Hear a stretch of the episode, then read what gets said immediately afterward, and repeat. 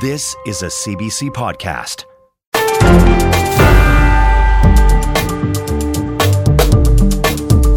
Hi there, I'm David Cochrane, and this is the Power and Politics podcast for Monday, December 18th. Jewish residents in Ottawa are on edge after learning they were the target in an alleged terror plot.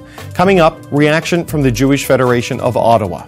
And the NDP has yielded some wins in its supply and confidence agreement with the Liberals, but is pharmacare the red line that could end it all, sending Canadians to the polls in 2024? NDP leader Jagmeet Singh is also ahead.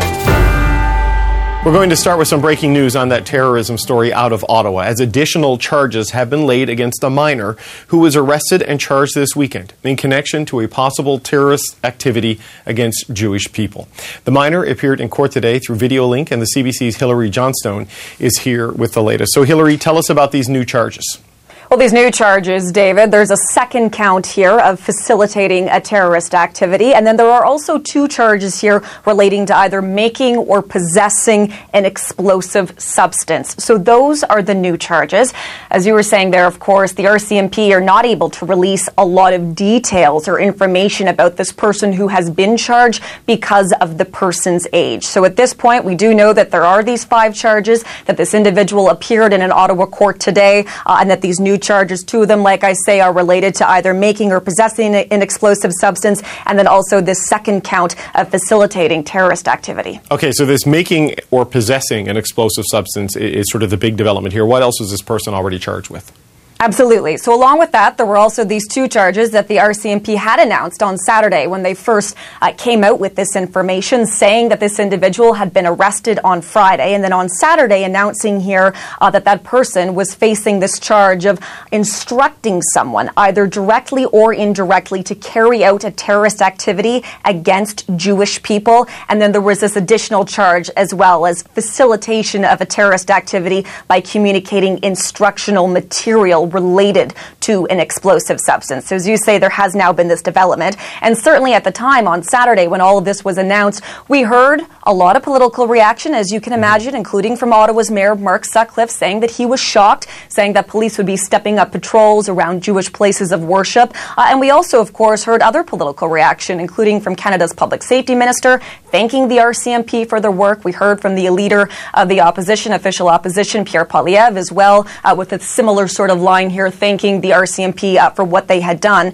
Because what we heard from the RCMP, RCMP on Saturday is that the reason they were able to come out and announce these charges and arrest that individual on Friday was because of information that had been provided by CSIS. Okay, so this is very early, obviously, in this process. Hilary, you know, court appearances the weekend and today. What happens next uh, in this story? Well, first thing, as you're saying, there will be another court appearance that is scheduled for this Wednesday, so just a couple of days from now. And then, certainly, what we have heard from the RCMP is that they are seeing this rise in extremism, uh, extremist behavior. In particular, they say among youth using the internet to facilitate terrorist activity. They are asking parents, educators, coaches uh, to be on the lookout for this sort of thing, to talk to young people about this. And they say that the threat of further extremist behavior, that there is the threat of that right now, that they have seen this uptake in hate crimes against both members uh, of the Jewish community, also seen an uptick when it comes to Islamophobia across the country as well. This is something that they have expressed concern over. And they say that just since June, as one example here, David, five youth, five young people uh, have now been charged charged with uh, crimes, similar sorts of activity. This threat, this allegation here that they have been using the internet uh, for similar sort of activity in terms of using the internet for terrorism related activity. So this is a concern that they have. This is something that the RCMP says that they want to continue to keep an eye out for, and they're asking for people who have young people in their lives to also be keeping an eye out for that. But certainly, immediately, the next thing will be that court appearance on Wednesday. Okay, Hilary, thank you so much. That's thank the CBC's you. Hilary Johnstone here in Ottawa. Well, this news comes as Jewish communities in Ottawa and around the country are dealing with a sharp rise in anti Semitic incidents following the October 7th attack by Hamas.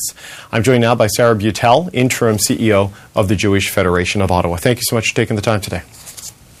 Hi, thanks for having me. Uh, there's still many things we do not know uh, about this particular, uh, uh, uh, these particular allegations and this alleged terror plot. But this youth is charged with instructing someone to carry out a terrorist activity against Jewish people, presumably here in Ottawa. How is Ottawa's Jewish community feeling and reacting to this, Sarah?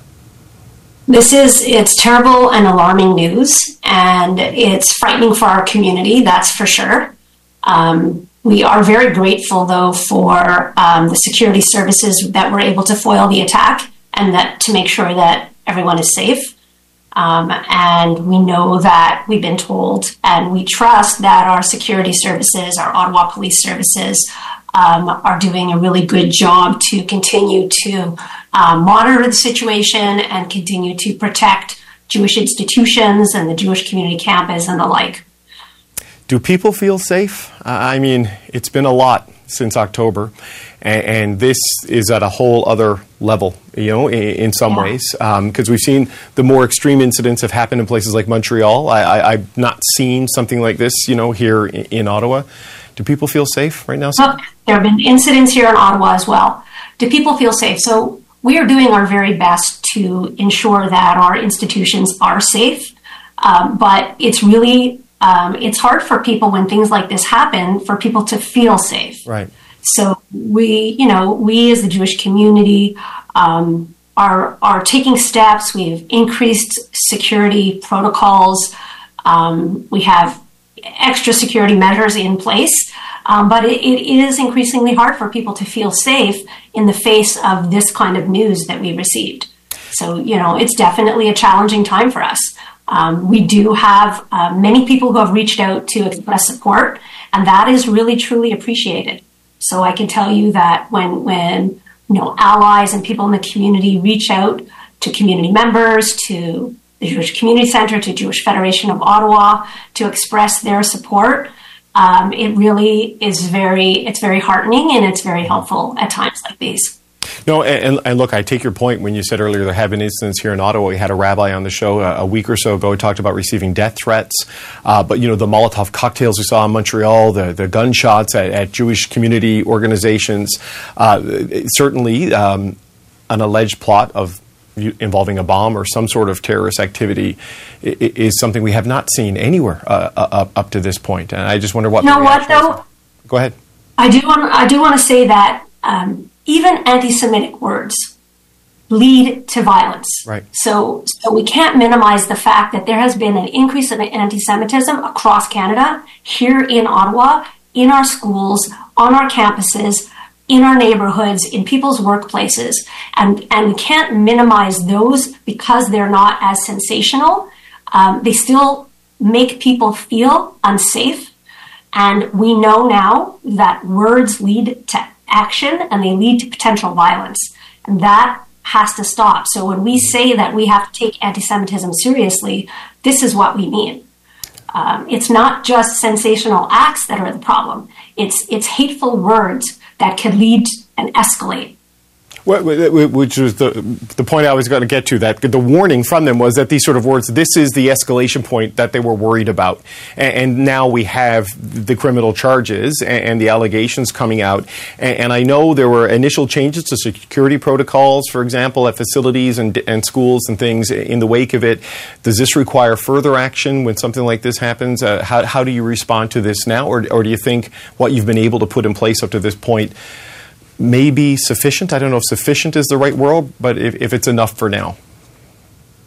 So I would say that we are always monitoring the security situation and we are always doing our best to improve in any way that we can our security protocols. And that has not changed and that will not change going forward. So, you know, every single week, every single month, we're reviewing our security protocols and making sure that they're, um, you know, that we are prepared um, and that we have the necessary security in place. So, you know, it hasn't changed since October 7th, mm-hmm. and we're going to continue to do that going forward.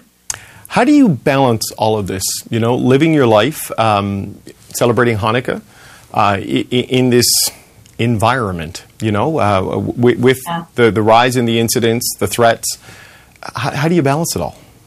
So I think I think my message to people is this: that um, we have to go on living our lives, mm. and we have to um, you know, be proud Jews and be part of the Ottawa community, which, you know, our community is very much a part of the fabric of life in Ottawa.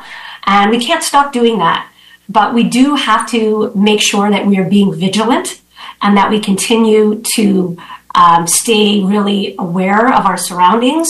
And all, we are encouraging our community to report anything that they see, any incidents or things that they feel are, um, you know, worth reporting that they should. We're encouraging people to. We're providing information on how to report non emergency um, happenings.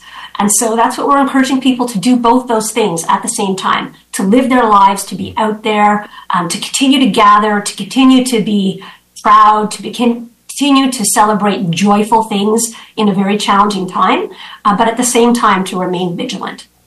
There, there have been calls um, at all for all levels of government and, and, and policing services to respond uh, to to the threat and the rise in, in, in anti-Semitic actions uh, over the past several months in terms of everything from accelerating physical security and funding, you know, to do what a, a kind of reinforcement of facilities. Are, are you satisfied with how um, various levels have responded to it? Is there something that you still want to see done here, especially in, in the wake of this more sensationalist uh, incident this weekend?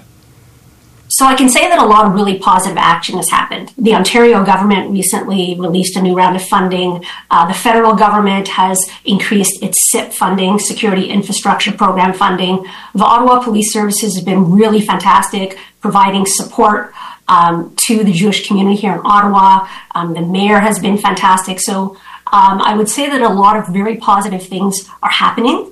What I will say now, though, is that it's apparent that um, online hate has been allowed to fester um, with very serious consequences, as the RCMP laid out very clearly. And we really are now pressing the government to take immediate and effective action to combat online hate. That is the next thing that has to happen, um, and it has to happen hopefully very soon. That that is a that is a difficult fight uh, in a difficult arena. Uh, ha, have you got any uh, advice or suggestions on, on, how they should do? Like we struggle with People this one, right much right? Smarter than me are going to have to yeah. are going to have to figure that one out. Um, it is very complicated, and yeah. I know that's one of the reasons why it's taking so long. But it's never been more important than it is right now um, to get it right and to take action. So um, it's really important that this happens, and we really are hoping to see some action in the very near future. Sarah Beutel, Interim CEO of the Jewish Federation of Ottawa, I, I want to thank you for your time uh, on this day. We appreciate it. Thank you very much. Good night. Good night.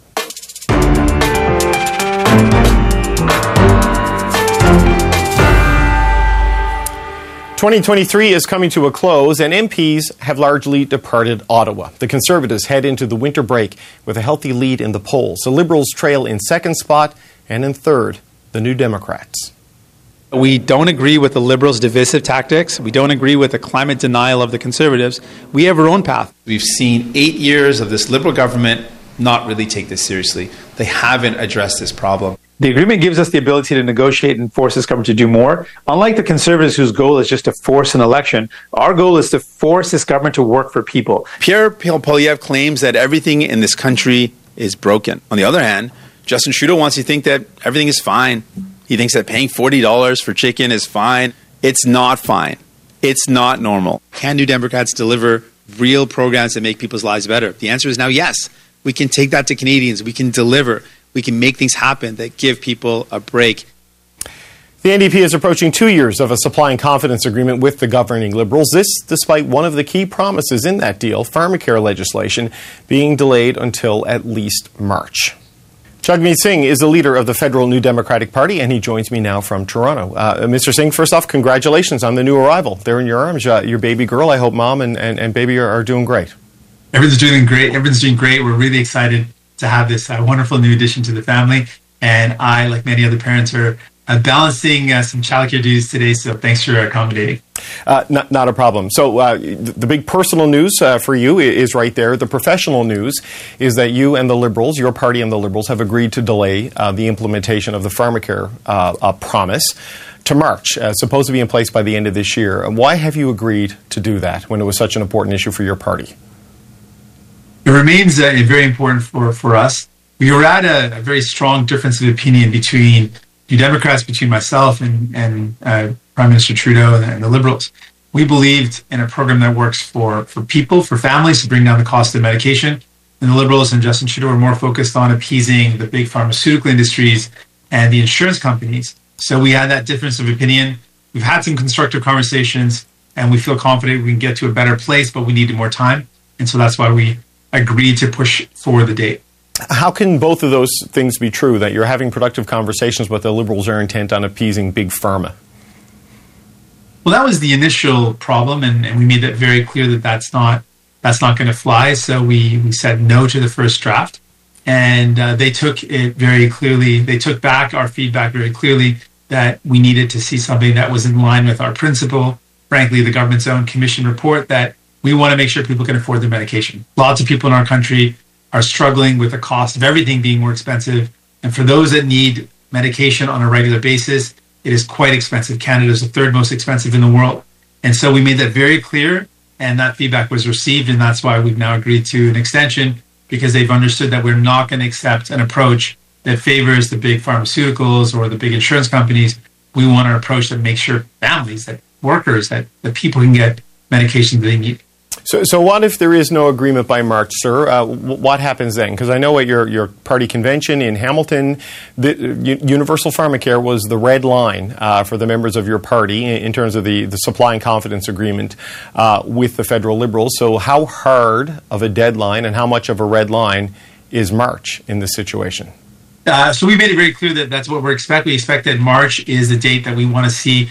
Uh, by that date, we want to see Uh, a program that we can we can move forward on, the one that respects our values, that, that is there for families, that's there for workers. And so we've made that very clear that the reason we agreed to the extension is to get to a spot that we can agree to. You've seen the uh, the fall economic statement from from the finance minister and, and, the economic projections for at least the next two years. It's low growth. It's higher debt servicing costs. Uh, there's an inability to get deficits down in, in a truly meaningful way, and, and, that's without any new spending. I mean, what if, Mr. Singh, we just get to the point that there's not enough fiscal room there for universal pharmacare? Uh, we understand the importance of being sure that we are we are cautious and we are uh, very responsible with our financial situation. So we understand that uh, there are ways to work within that framework to deliver what we believe is the right way to move forward. And we're talking about legislation that sets a framework so that we can actually move forward on universal pharmacare. And we are confident we can achieve that with uh, the important value of respecting our financial circumstances. That can be achieved politically, uh, this is one of the key components of the supply and confidence agreement, and, and the, the, you know the intention of this is that it would last until 2025, when, when the next election is has to be held. Um, how confident are you right now with this delay? I know I know dental has been delivered more or less and is rolling out this year. Uh, how confident are you that this arrangement with the Liberals will, will run the full course? Well, we look at the dental care as an example of, of the success of what we've been able to achieve. While the Liberals were are shown to be very out of touch, not connecting with the concerns that people are going through, and voted against having dental care in the first place, we were able to drive this forward. And it's going to mean a life changing uh, option for, for millions of people. For seniors in our country, they're going to be able to get their teeth looked after. I've spoken with lots of seniors. I know what that, that would mean to them. I spoke to Brianna, a mom of five kids. Each one of her five kids got to see the dentist for the first time because we forced this government to deliver for people. So that is exactly why we got into this. Why I got why I'm a new Democrat is to try to get results for people and use the power we have to force government to work for people. And having seen the up government up close, it's really redoubled my desire to become prime minister. We could do so much more to make people's lives better. Right, but uh, so you've gotten progress on dental to the point where it will be implemented over the course of 2024, but there's still the delay on pharma, and, and that if that is the red line, I mean, are you confident that where things left off before Parliament rose uh, for, for, the Christmas break, that, that you're on a track where you can deliver something on pharma by March that allows this deal to stay in place for its duration?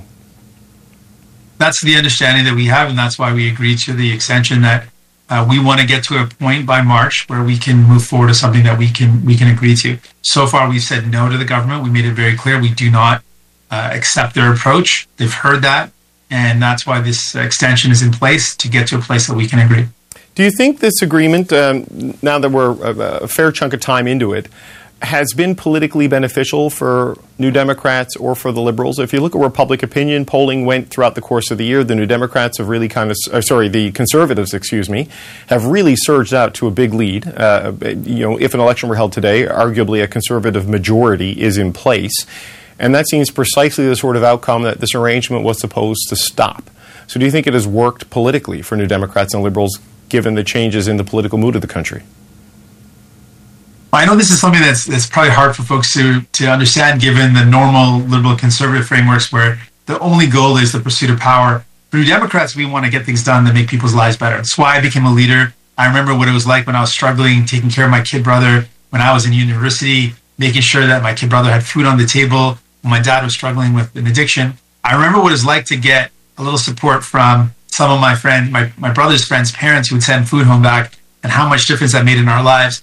I got in this this line of work to make a difference in people's lives, and we've achieved that. The fact that I can look at Brianna and her five kids and see the smiles on their face because they were able to get their teeth looked after, the pain that they used to have was dealt with. That is the that is the reward for New Democrats, and it's hard to understand that in the context of liberals and conservatives who are purely focused on power. We know that Pierre Poilievre is not interested in actually helping people. He's interested in power. He voted against the dental care program, despite himself having free dental care or dental care paid for by the public since most of his adult life. So uh, we differ with, with the conservatives. We're in it for power and not in it for people. We differ from the liberals who are out of touch. We want to use our power to make sure people get some support in this difficult time. No, and I can appreciate your motivation to get things done, but the, the hope is that they don't then get undone in the next election cycle. And, and if Mr. Poilievre and his conservatives do form government, as polling would suggest now, then many of the fruits of your labor in this are, are, subject to a change of direction, a change of policy priority because of the change in government, and, and maybe they get cut. So this needs to work politically for you as well, not just from a policy perspective, does does it not? We'll, we'll make that case to Canadians once they start seeing the benefit. Once seniors are able to get their teeth looked after, once more and more kids are able to go to the dentist, once families see the benefit this has in their lives, we'll put that to Canadians. That listen, we fought hard for you. The Conservatives are making no surprise about this or not hiding this. They're going to cut and gut the services that you rely on. They're not going to make things better. They're, they're going to cut dental care. They voted against the school lunch program which only benefits kids and make sure they have food at school. The fact that they would vote against that shows how callous they are. We'll put that to Canadians. We'll make sure they know that Pierre Poilievre is not who he says he is. He is he is going to make things harder for you. He's going to cut the things that you care about, and that the Liberals are not the solution either. They they've shown that they're out of touch, and we've shown that we can deliver. And we'll put that case to Canadians.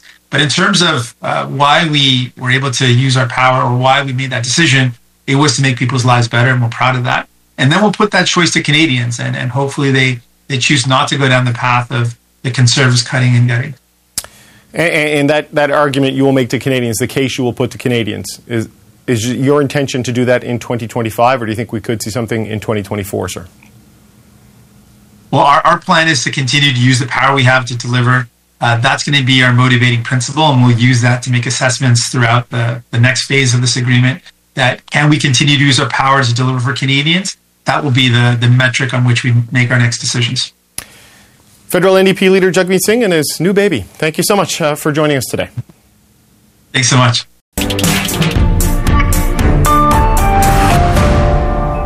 To learn that there was an attack being planned mm-hmm. is really shocking. We've been increasing patrols around synagogues and other uh, Jewish institutions, as well as around other religious institutions in the community. So there's been there's been an increase in Islamophobia as well, and and uh, there's been uh, rising tensions as there have been all over the world. Ottawa Mayor Mark Sutcliffe reacting to the weekend arrest of a youth here in Ottawa who faces charges of directing someone to carry out terrorist activity against Jewish persons and communicating instructional material related to an explosive substance. Three additional charges were laid today, including one referencing making or possession of an explosive substance. This arrest comes amidst pro Palestinian protests across the country. Shame on at the Eaton Centre in Toronto on Friday, where clothing chain Zara was targeted and forced to close its security gates with shoppers inside. More protests are planned outside MP and Cabinet Minister offices today. So, how should authorities deal with this war between Israel and Hamas, increasing the risks of public safety in this country? Let's bring in the power panel. Brad Lavigne is with Counsel Public Affairs. Lisa Raitt is a former conservative cabinet minister, now vice chair of global investment banking with CIBC Capital Markets.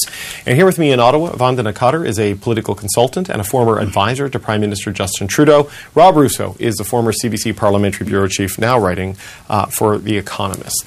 Uh, Rob, uh, l- let's start with you. The RCMP has noted the rising risk of radicalization and terror related offenses uh, w- when they announced uh, this arrest and these charges. There is this cauldron of unrest. What's your take on these latest developments? Well, let's let's have a look at at the uh, at the scale of it. Uh, there was an interesting poll released yesterday, I believe, by Harvard and Harris X, which showed that there is a real problem with younger people in particular. Uh, and this was in the United States, but I would not be surprised if we had mirrored results here. Um, about two thirds of those between 18 and 24 believe that uh, that Jews are oppressors. Uh, uh, six out of ten believe that Hamas, the Hamas attack on October 7th was justified.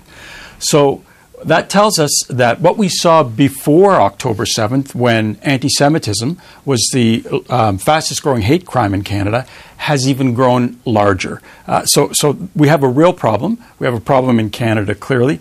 The other thing, though, that we have is, is clearly we had a, an RCMP or police forces on their toes. There was clearly mm-hmm. either an informant or there was an undercover op- officer working here, and the RCMP did their job, thank God. Uh, and uh, um, so we have a real problem. And uh, even though the RCMP were on their toes this time, I think we have to assume that that problem is only going to get bigger. Uh, Lisa, you've sat around the cabinet table. I mean, what kind of conversations do you think are, are, happening at the federal level, at the provincial level, and even at the municipal level right now uh, to sort of get a handle on, on what's happening? Well, I don't know, but I certainly know what I hope they're talking about. And I hope they're talking about looking at the Youth Criminal Justice Act because, quite frankly, this has been seen before. In 2019, there was a youth in Kingston who was charged very similarly with exactly the same offenses, using probably the same substance that they're referencing, with the same PowerPoint that they're talking about. And he ended up getting three years custody, two in custody and one in the community. Because that's the maximum you can get for terrorism charges in this country for somebody under the age of 18. If he was over 18, he was going to get life imprisonment or something along those lines. But because you're under 18, that's exactly why we're having people radicalizing the youth because if they do get caught, and I'm glad that they do get caught, they end up facing a very, very mild slap on the wrist. So we can talk about radicalization and we can talk about, oh, what's happened and how did this all come to be. But folks, it's happening and it's about time we figured out how to send a very strong signal that this is not acceptable. Vandana, um, we've seen these these charges, this arrest. Uh, we've seen the protests, uh, various intensities. There's a video of someone saying, "I'm going to put you six feet under," to someone who's shopping in the Eaton Center, and no charges were laid there. I think to avoid escalating that moment beyond what had happened is the explanation we're getting from authorities. What does this all of this tell you about how things are playing out in the country? Um, well, there's two things I think about.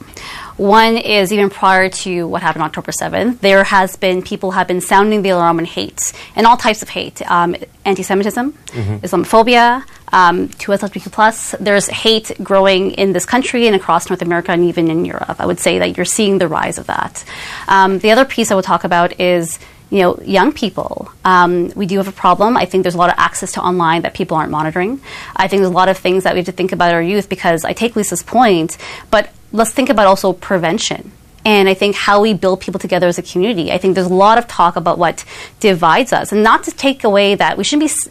Is that like we should stop celebrating what makes us unique, our different backgrounds, but what are we also talking about that brings us together? And education is a key point of that. Teaching people, like I read recently that people, young people, don't know about the Holocaust, mm-hmm. and I find that unfathomable to me. That's something I knew fundamentally growing up, but I don't know because I took a, an interest in European history, and therefore I knew. Right. But teaching people about different, you know, faiths and backgrounds and con- community building and connection is going to be key to like not just, you know, not just to like battle what's happening today, but to prevent hate growing tomorrow.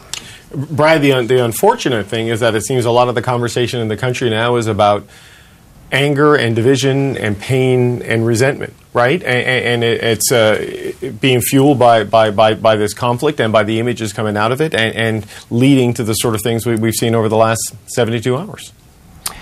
Well, yeah, and that's what I think it makes it a, a, a potent uh, organizing tool for those that seek to um, perpetuate hate and, and hate crimes.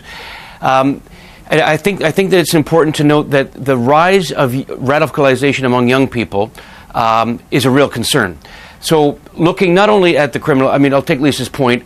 Uh, that's at the end of the system. I mean, I, will I'll I'll defer to the to the to, to others to tell us whether or not the increase in youth radicalization is because they, they, they have lighter sentences, or it's because of the use of the internet, social media platforms, makes it incredibly challenging to break up. Mm-hmm. Uh, you know, in the olden days, you know, these these things would have, you know, you'd have meetings, you'd you know, the police would go in, have an infiltrate, you know, infiltrate the meeting.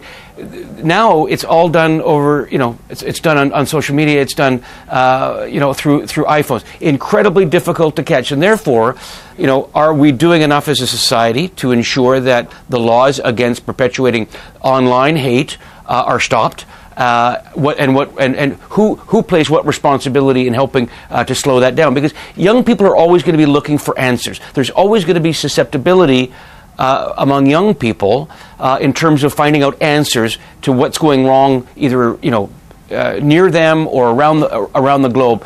Uh, so there's a vulnerability there, and I think we, we have an obligation uh, to be much more muscular to say that, that, that the perpetuation of hate, not only the tone coming from our, our leaders, uh, but also in what gets uh, what gets uh, transferred uh, uh, to it. It'll be very interesting to see what, if any, information we get coming out of this case to see what was the what was the trail that led to the authorities to break it up, but what, what led to that young person becoming uh, radicalized to the point where they were about to uh, do something uh, very, very serious? Right, and, and, you know, Rob, it's not just you know this incident, uh, uh, you know, allegedly targeting uh, Jewish targets. I mean, we had arrests earlier this month, two men from Ontario, the Atomwaffen, you know, white supremacist, neo-Nazi sort of organization, and you know, a lot of these groups do target young men in particular because of the disaffection and anger they're feeling, and you can reach reach them, you know, online. You yeah. Know, this is an enormous challenge. And there were, I think, there were several young men in Calgary as well who were arrested, who I, I, I believe were were released on a on a peace bond, which is kind of yeah. extraordinary when you think that they were arrested on terrorism charges and then and then they're released on a peace bond. Perhaps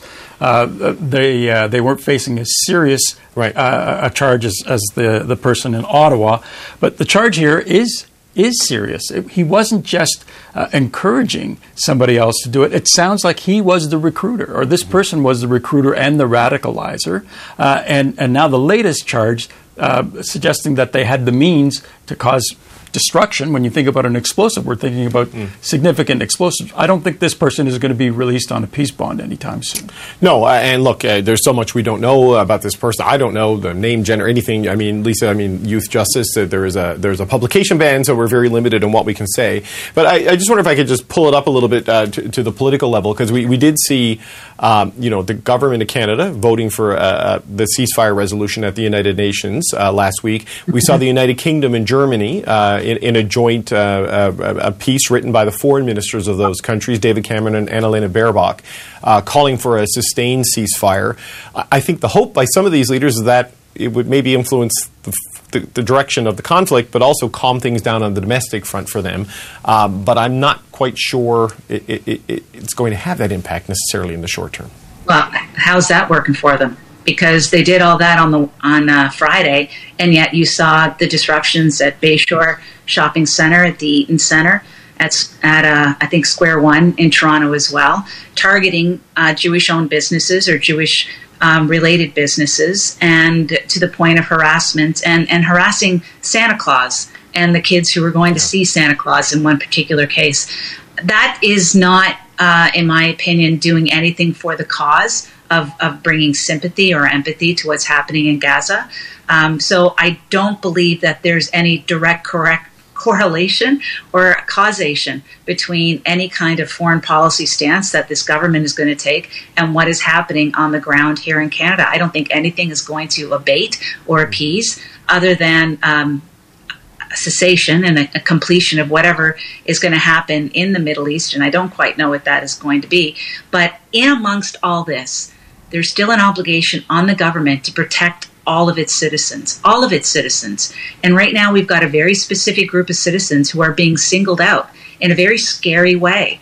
And it and it it does behoove us of paying closer attention and doing something about it instead of wondering what caused it and how do we get to the bottom of the social ills of what's happened to them. I mean, we do need some action here, David. Mm-hmm. No, uh, yes, and, and, and we did speak with the uh, the Ottawa Jewish Federation earlier in the show, and they talked about you know how various levels of funding and security have been made available and accelerated uh, to, to respond to it, but obviously, something like this weekend Vendredi, it's going to raise the anxiety levels of the Jewish community, the concerns mm-hmm. of the Jewish community.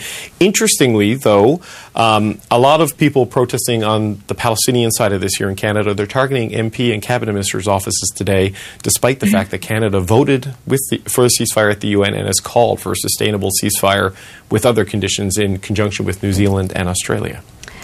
So I don't think the response is necessarily something they were just like waiting for. I think mm-hmm. the problem is, and like, listen, like, um, I'm ethnically Tamil. Um, many people remember that a group of Tamils ran across the DVP and stopped right. traffic for many yep. hours. The problem is with some of these long-seated issues, and I think again they start before seven. A lot of these are very deep-seated issues and biases in some cases, right? And I think we shouldn't, you know, we should separate the ones who are peacefully protesting. I think the problem is when things are happening abroad, and these are this is a big conglomerate of people who are protesting. Um, the problem is when you feel helpless mm. and you want to raise awareness, they're just going to keep raising awareness in the only way they know how to. Yeah. Right? They're going to write a letter to their MP. They're going to protest their MP's office. They're going to protest the consulates. I don't think it's right for them to protest like innocent people and Jewish businesses. I think, you know, yeah. whatever's happening abroad and yeah. like it doesn't affect people here, whether you are Palestinian or if you are Jewish, like it has nothing to do with you here. You know, this is happening abroad, and you can be a Jewish person and against what's happening for what Netanyahu is doing. You can also be a Palestinian person and be against what Hamas did. You know, no one has to pick a side. I think we can all agree that everyone mm-hmm. here wants sustainable peace and long-lasting security in the region. So I think that people are in a desperate space, but I don't think I think anyone who thought that just saying a ceasefire and, and, coming together is going to, you know, take away the fact that look at the state of Gaza right now yeah. is going to make everyone feel better. And I think people have to think about what the this is not just a today problem. I think people there's a long time battle in how we eradicate hate and through education. And politicians and all public figures have a role to play in that in terms of uniting the country. Okay, all right. So, uh, Rob, you got a quick fun. Well, yeah, yeah. I, I would like to see in this season of hope our political leaders come together uh, and, and, address this in Canada. Uh, we keep hearing this is unacceptable, this is not Canada. Clearly, it is Canada now, mm-hmm. uh, and this might be a time for our leaders to come together and say uh, we need, we do need to, to uh, be mindful of our neighbors, our Jewish neighbors, yep. and our Muslim neighbors. We need to look after them, and uh, we yep. need to realize yep. that this is a real problem in Canada and confront it. Okay, Brad, I'm going to come back to you and let you have the last word. He, he's made some points on the need for political leadership to try to put an end to the division and, and, try to bring people together. Where are you? Where are you? There's no, yeah, there's no question. There's a role. There's a role for the for the top to set a tone, because if you, I don't recall these kinds of activities where people are going businesses to business, whether yeah. they're uh, on on one side or another, uh, shaming people for you know the religious beliefs that they hold or or for or, or for who they are, or where they were born.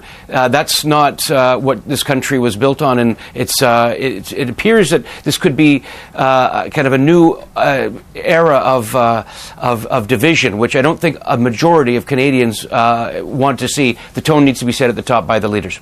Okay, that's, that's a, oh, all right. We're going we're gonna end it on there.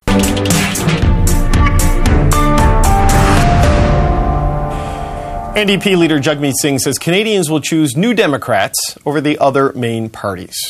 Pierre Poilievre is not who he says he is. He is he is going to make things harder for you. He's going to cut the things that you care about and that the liberals are not the solution either. They, they've shown that they're out of touch, and we've shown that we can deliver. And we'll put that case to Canadians.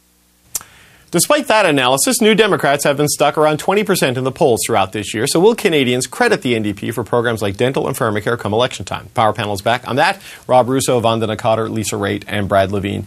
So, Brad, uh, we, we, spoke to Jagmeet Singh uh, earlier in the show. He had his new baby daughter in his arms the entire time, which was a, a first, uh, I think, for, for this show.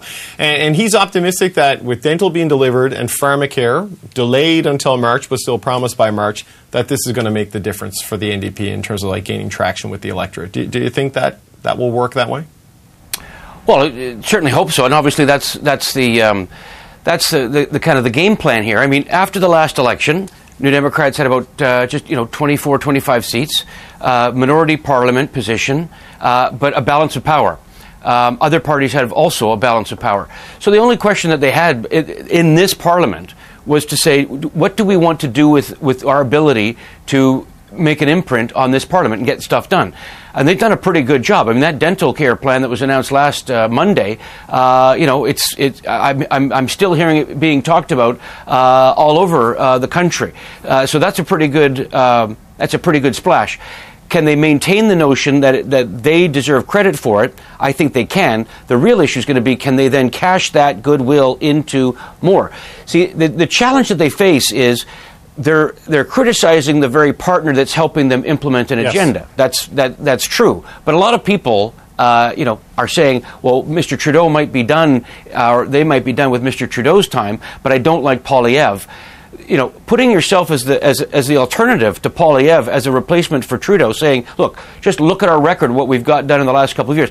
Pretty compelling argument. The only question I would ask is that if you don't have that record, then what do you run right. on? So this is better. Is this the silver bullet? No. They have to run a very aggressive campaign. They're going to have to spend lots and lots of money, run a great slate of candidates. There's lots of work to do. But would you rather have a record, or would you rather be like the Bloc, who, in my opinion, just have been sitting here wasting uh, all of our time uh, as they have the balance of power and they've done nothing? But, you know, Lisa, they sort of lashed themselves to the mast of the SS Liberal just as it started taking on water. And, and all through the supply and confidence agreement, what we've seen is Pierre Poilievre uh, move to the cusp of a majority. Um, you know, if an election were held today, that's what the polls suggest would happen. I, I mean, has this worked for the two partners in the agreement uh, as we near the end of, the, of this year? Well, I hope that Mr. Singh is right. I hope that it is going to turn out to be something that helps him because a strong NDP in Ontario elects conservative MPs. and quite frankly, I'll take that all day, every day, because the pool of voters he's taking from is not the pool of voters that's going to be voting conservative. They're the pool of voters that would vote for Mr. Trudeau. And I don't have a problem with that. It may not be helpful for us in BC. It may not be helpful in other parts of the country, but certainly in Ontario, the part that I'm from, I know that that vote splitting on the left certainly is a good way to make sure that we get some uh, elected conservatives in areas that you would not have anticipated you would get us. Well, well, Vandana, if the lights in the tree and the sweater didn't tell you, our conservative pundit is in a very festive mood and certainly feeling good about what, the direction of the country. How do you think this plays out, you know, uh, going forward? I mean, this March deadline or timeline now for pharma, is it a red line? What, what do you think? Where, how does this play out politically for them? Uh, listen, I think governance wise, in terms of like how to deal with a minority parliament, I think Jagmeet Singh's done really well. I think mm-hmm. the problem is like majority Canadians, and I've I've been in the real world for a while now.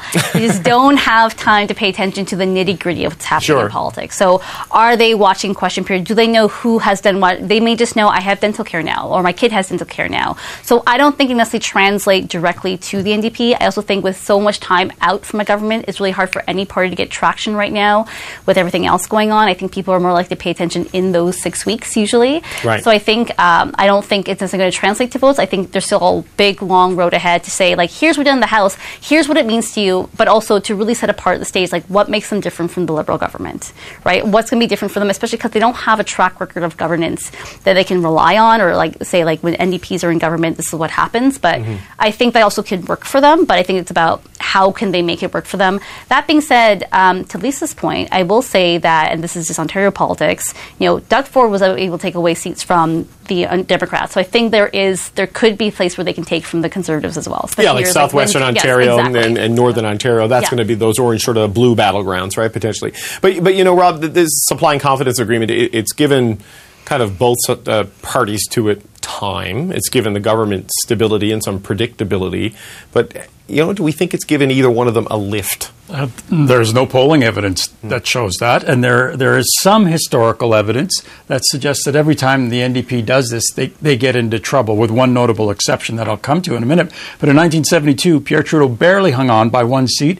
David Lewis supported him uh, and, and uh, paid the price for it two years later when Pierre Trudeau was uh, elected to a majority. In Ontario, Bob Rae supported David Peterson in 87 uh, uh, or in 85 mm-hmm. to defeat the Conservatives, only to see David Peterson win a majority. But there has been a notable exception, and I'm going to pay Brad the compliment. his team and Jack Layton were um, mm. they were very, very adroit at getting stuff out of first liberals and then conservative minority governments, and with every election between 2004 and 2011, increasing their popular vote, increasing their seat count. Uh, but what was key to that, and I think Brad mentioned it earlier, was drawing a clear distinction between the Liberals of Paul Martin, Michael Ignatieff, and casting them as more conservative, uh, and uh, a distinction between them and a more progressive NDP. Mm-hmm. Uh, I'm not sure that Jagmeet Singh has been able to do that yet, but he has a couple of baubles, trophies certainly, that he can put in the window.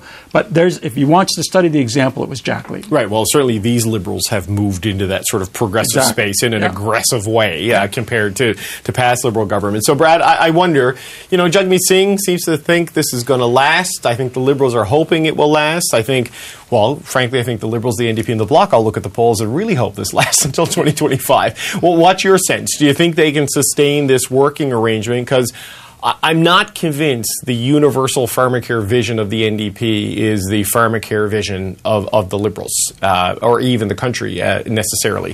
Uh, I mean, right. do you think that can become the breaking point?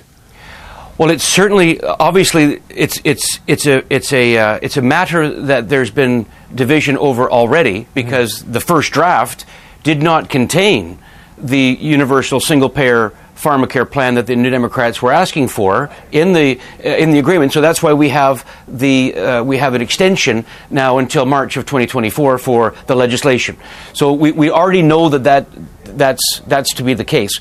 But even if there is that division, and if we want to talk about the the, the pure po- political uh, aspect of it, right. that's not a bad distinction that New Democrats would like to uh, make to the electorate in 12, 18 months, whenever we hit the polls next, to say the Liberals have been promising help help on prescription drugs, they can't even you know they can't even do the basics like they did like uh, like like with with with the uh, with the issue on dental. So making those distinction between what the liberals do when they're by themselves, because let's let's remember they've been in government since 2015, and a lot of the promises that they make haven't gotten achieved until the NDP had a balance of power in a minority parliament. So there's, you know, so for the record that Singh's going to have, uh, and he's got a list of accomplishments, uh, as as Rob mentioned.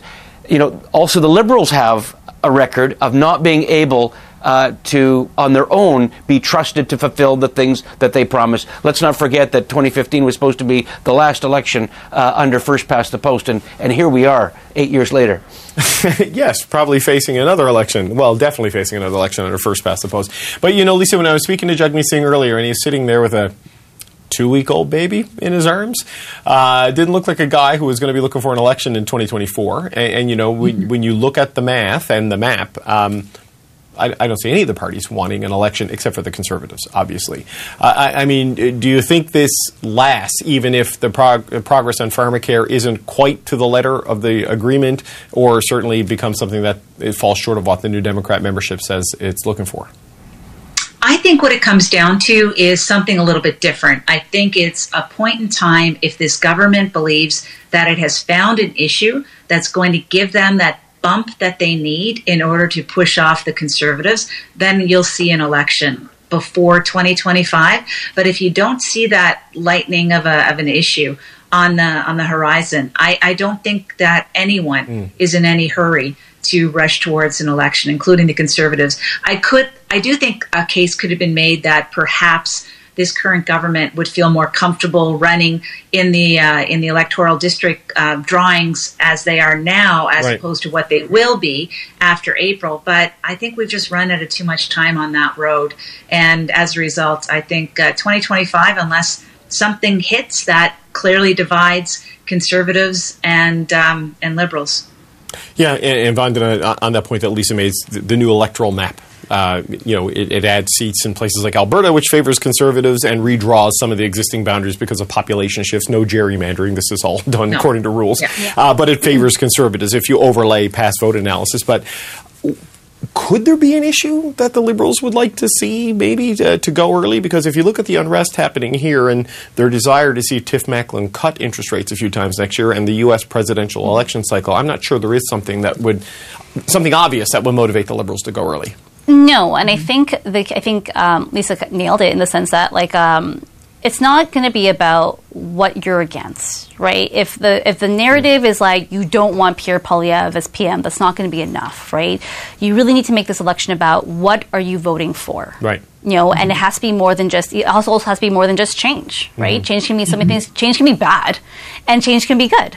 So I think um, they need to really define and craft that narrative, and I think they're doing that now with people in place of the party and whatnot. Of like, what are we telling Canadians? Like, things have changed dramatically across the country since 2015. Mm-hmm. Um, you know, the U.S. Demo- like election was going to change things as well, and I think they're going to really have to craft like, what are we like? How we how we connected with Canadians enough to know that what we're selling to them is that something that they want to buy. Right, Rob. Last word to you, bud. Well, I think right now, if there was an election, the election question would be: um, are, are, you tired of Justin Trudeau and you want to get rid of him? Uh, if uh, if the Liberals are going to go, if they're going to pull the plug, they have to make the election. Uh, are you ready to elect Premier, uh, Prime Minister Pierre Poilievre? And I think right now people are, uh, and so I don't think that they're they're going to pull the plug. Yeah. The the problem will be the with the NDP. They will have a Rubicon to cross at a certain point. Um, do they continue to support what is right now an unpopular party, uh, or do they take the chance of, of electing um, uh, um, a very conservative government, uh, but enhancing their own status the way Jack Layton did in 2011? Okay. All right, gang, we got to leave it there. I want to wish all a very Merry Christmas. Thank you for joining me today. Thank you to the Power Panel, Lisa Raitt, Brad Lavigne, Vandana Kattar, and Rob Russo. Thanks, gang. Merry Christmas. Ho, ho, ho, everybody. Christmas. That's it for today. If you like this episode, please follow the pod and catch our next live show on CBC News Network. We're on weekdays at 5 p.m. Eastern Time. I'm David Cochrane. Thanks for listening.